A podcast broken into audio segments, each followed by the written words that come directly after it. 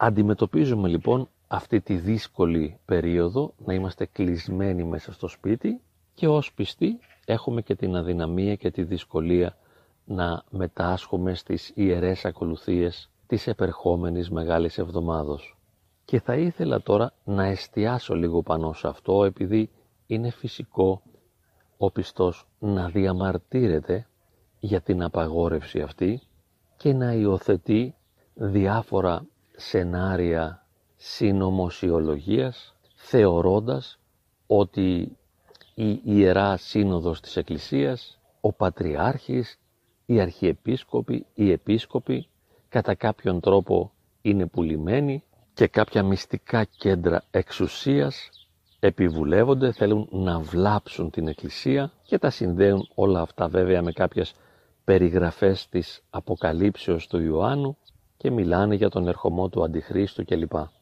Εκφράζοντας λοιπόν μία προσωπική άποψη σχετικά με το κλείσιμο των Ιερών Ναών, θα ήθελα να εστιάσω ιδιαίτερα στις δυνατότητες του πιστού να αξιοποιήσει και τον ελεύθερο χρόνο του, αλλά και τις δυσκολίες που αντιμετωπίζει, ώστε να προχωρήσει πνευματικά. Να αναπτύξει και να καλλιεργήσει και να εντείνει δηλαδή την προσωπική του σχέση με το Θεό. Μας δίνεται η δυνατότητα αυτή την εβδομάδα να μην παρακολουθήσουμε εθιμοτυπικά, θεσμικά, τυπολατρικά τις ιερές ακολουθίες των παθών, αλλά να μετάσχουμε βιωματικά στο Θείο Πάθος μέσα από το δικό μας πάθος. Είναι ο Χριστός ο Πάσχων, την Μεγάλη Τετάρτη, την Μεγάλη Πέμπτη, την Μεγάλη Παρασκευή και είμαστε και εμείς οι Πάσχοντες και κοινωνούμε με τον Θεό όχι παρακολουθώντας στους ιερούς ναούς τις ακολουθίες, οι οποίες είναι υπέροχες κατά τα άλλα, αλλά οδυνόμενοι και βασανιζόμενοι οι ίδιοι στον δικό μας προσωπικό χώρο με τους δικούς μας αγαπημένους ανθρώπους και σηκώνοντας βέβαια το βάρος των δικών μας αδυναμιών. Με αυτή την έννοια μπορούμε να πούμε ότι πονάμε και εμείς μαζί με αυτόν που πονάει, αλλά μας ανοίγεται η δυνατότητα να πονάμε δοξολογικά. Να είμαστε ταυτόχρονα οδυνόμενοι και προσευχόμενοι. Και επειδή στην παρούσα φάση της ζωής μου δεν έχω ζωντανή προσευχή και άμεση βιωματική κοινωνία με το Θεό, θα χρειαστεί να κάνω μία επιστροφή στο παρελθόν για να θυμηθώ εκείνες τις λίγες περιόδους της ζωής μου τότε που είχα πνευματική εγρήγορση και να θυμηθώ με ποιο τρόπο εξέφραζα την πνευματική αυτή εγρήγορση ή ακόμα καλύτερα σε ποιες πνευματικές πρακτικές με οδηγούσε η εγρήγορση αυτή ώστε να μπορώ να βιώνω μέσα μου την αύξηση της μετοχής στην Θεία Ζωή. Θυμάμαι λοιπόν πως αφιέρωνα πολύ χρόνο στο να μελετώ από το πρωτότυπο αλλά και σε μετάφραση τα κείμενα των ιερών ακολουθιών.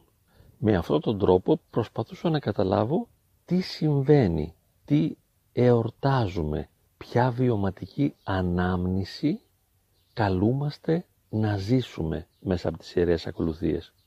Ποιο είναι το νόημα. Και διάβαζα πολύ προσεκτικά τα κείμενα των ιερών ακολουθιών της Μεγάλης Εβδομάδος. Επίσης, αφιέρωνα χρόνο στη μελέτη του Ευαγγελίου. Διάβαζα μεγάλα αποσπάσματα από τα Ιερά Ευαγγέλια και ιδιαίτερα θυμάμαι από το κατά Ιωάννη. Τα βράδια όταν ησύχαζαν οι άλλοι δεν πήγαινα για ύπνο αλλά θυμάμαι πως άναβα ένα κεράκι στα εικονίσματα καθόμουν σε ένα μικρό σκαμνάκι και έκανα κομποσκίνη. Έλεγα δηλαδή συνέχεια το Κύριε Ιησού Χριστέ ελεησόν με. Αυτό μπορεί να κρατούσε περίπου μισή ώρα. Μετά άρχιζα να λέω το Κύριε Ιησού Χριστέ υπέρ υγείας αγαπημένων ανθρώπων και θυμάμαι πως ξεκινούσα τότε από τον αγαπημένο μου ηγούμενο της Ιεράς Μονής Γρηγορίου, τον πατέρα Γιώργιο Καψάνη, έλεγα δηλαδή «Κύριε Ιησού Χριστέ Ιε του Θεού ελέησον το δούλου σου Γεώργιο» και μετά όλους τους ιερείς, τους μοναχούς, τους φίλους, τους συγγενείς, τους γνωστούς και τους θεραπευόμενους, όσους ως ψυχολόγος έβλεπα στο γραφείο μου τότε στα Χανιά. Μετά το πρόγραμμα είχε μετάνοιες, γονικλησίες δηλαδή, πάντοτε με την επίκληση του ονόματος του Ιησού. Λέμε την ευχή, κάνουμε το σταυρό μας και κάνουμε γονικλησίες. Θυμάμαι ότι μπορούσα να φτάσω μέχρι 60 γονικλησίες, λαχανιάζοντας. Παραπάνω δεν πήγαινε. Μετά σταματούσα και άρχιζα πάλι το Κύριε Ιησού Χριστέ ελεησόν με.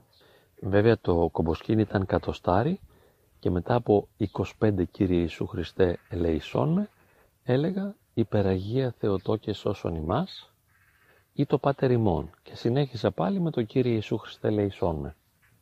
Μετά από αυτό και πάλι μετάνοιες, πάλι γονικλησίες με την επίκληση του ονόματος του Ιησού και στο τέλος το καλύτερό μου ήταν όταν ήμουν γονατιστός με τα χέρια υπερυψωμένα και έμενα ακίνητος λέγοντας την ευχή ή μένοντας σε μία κατάπαυση του νου.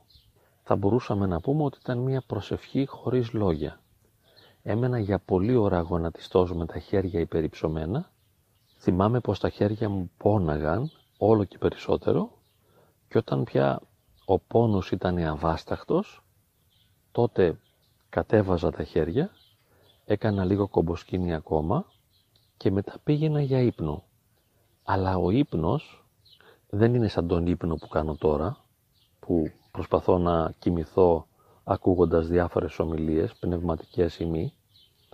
Τότε, όταν ξάπλωνα στο κρεβάτι, ένιωθα βέβαια μια φοβερή αίσθηση ανάπαυσης και συνεχιζόταν η ευχή, θα μπορούσα να πω ακούσια, χωρίς να προσπαθώ, χωρίς να επιμένω. Εκεί στην κατάπαυση του σώματος και της ψυχής, μυστικά λεγόταν η ευχή. Και βέβαια το πρωί σηκωνόμουν πάλι νωρίς, πεντέμιση ώρα περίπου, και εκεί ξεκινούσε ένα νέο πρόγραμμα, με το μεσονικτικό, τον όρθρο κλπ. Από μνήμης τα αναφέρω όλα αυτά για να υπογραμμίσω την δυνατότητα που έχουμε ως πιστοί να κάνουμε ένα πνευματικό έργο, να δουλέψουμε δηλαδή πνευματικά, να παροθήσουμε τον εαυτό μας να μπει σε μια κατάσταση νηπτικής πνευματικής εγρήγορσης, ώστε να ζούμε την κοινωνία με το Θεό. Διότι μετά από μια τέτοια προσευχητική εμπειρία τη νύχτα η οποία κρατούσε περίπου τρεις ώρες και λέγοντας και την ευχή όλη τη νύχτα, και το πρωί ξυπνάς πάλι με την ευχή και συνεχίζεις όλη την ημέρα με την ευχή και η ζωή σου γίνεται προσευχή.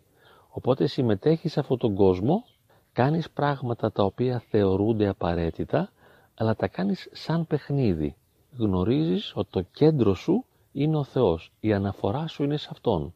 Η μέρημνά σου είναι να διατηρήσεις αυτή τη σχέση, να εντείνεις αυτή την επικοινωνία να βρίσκεσαι σε συνεχή κοινωνία με το Θεό.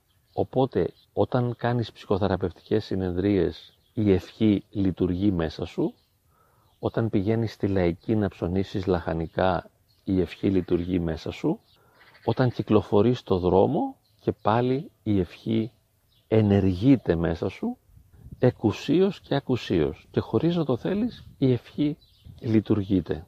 Και έτσι ακόμη και όταν σε μαλώσουν σου γκρινιάξουν, σε υποτιμήσουν, σε υποβιβάσουν, σε επιτεθούν, εσύ έχεις τη δική σου δουλειά.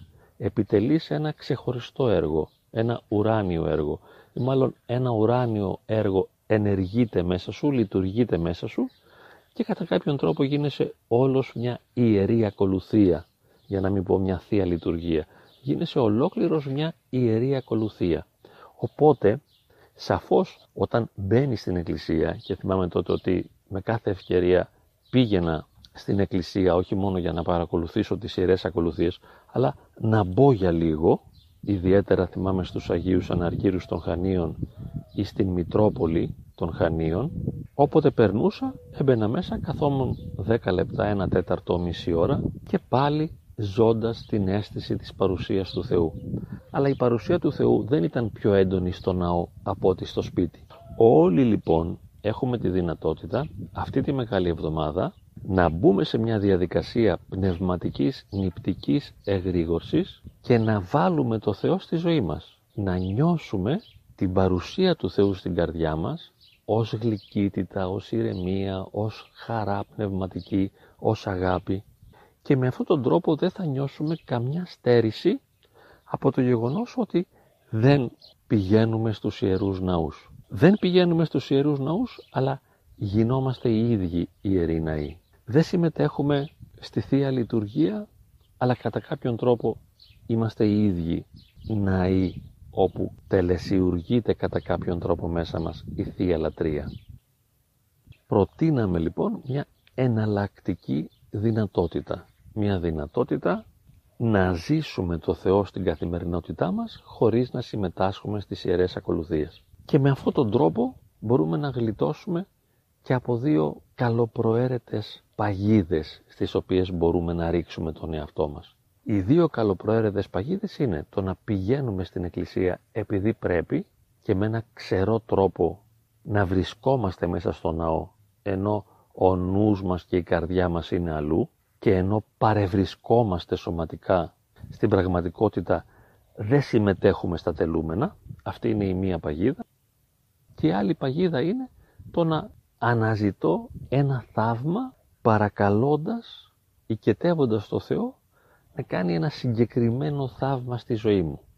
Να μου δώσει υγεία, να βοηθήσει το παιδί μου να μπει στο πανεπιστήμιο, να αλλάξει επιτέλους αυτός ο απέσιος ο άντρας μου και να γίνει ένας καλός άνθρωπος, να βρω τα χρήματα τα οποία χρειάζομαι για να πληρώσω τα χρέη μου. Μπορούμε να απελευθερωθούμε και από αυτή την παγίδα, να μην έχουμε δηλαδή μια ποικιλία ετοιμάτων, καλοπροαίρετων θετικών ετοιμάτων και να μην αναζητάμε ένα συγκεκριμένο ναό, μια συγκεκριμένη εικόνα, έναν συγκεκριμένο ιερέα να μας διαβάσει ώστε να επιτευχθεί ο στόχος. Τα αφήνουμε όλα αυτά και εστιάζουμε τη μέρημνά μας στο να γίνουμε οι ίδιοι ναοί του Θεού και το μόνο που ζητάμε είναι να κατοικήσει ο Θεός στην καρδιά μας. Το μόνο που θεωρούμε σημαντικό είναι να ενωθούμε με τον Χριστό να χριστοποιηθεί το είναι μας, να γίνουμε χαριτωμένοι άνθρωποι, κατοικητήρια του Θεού, ναοί του Αγίου Πνεύματος. Μακάρι να γίνει έτσι.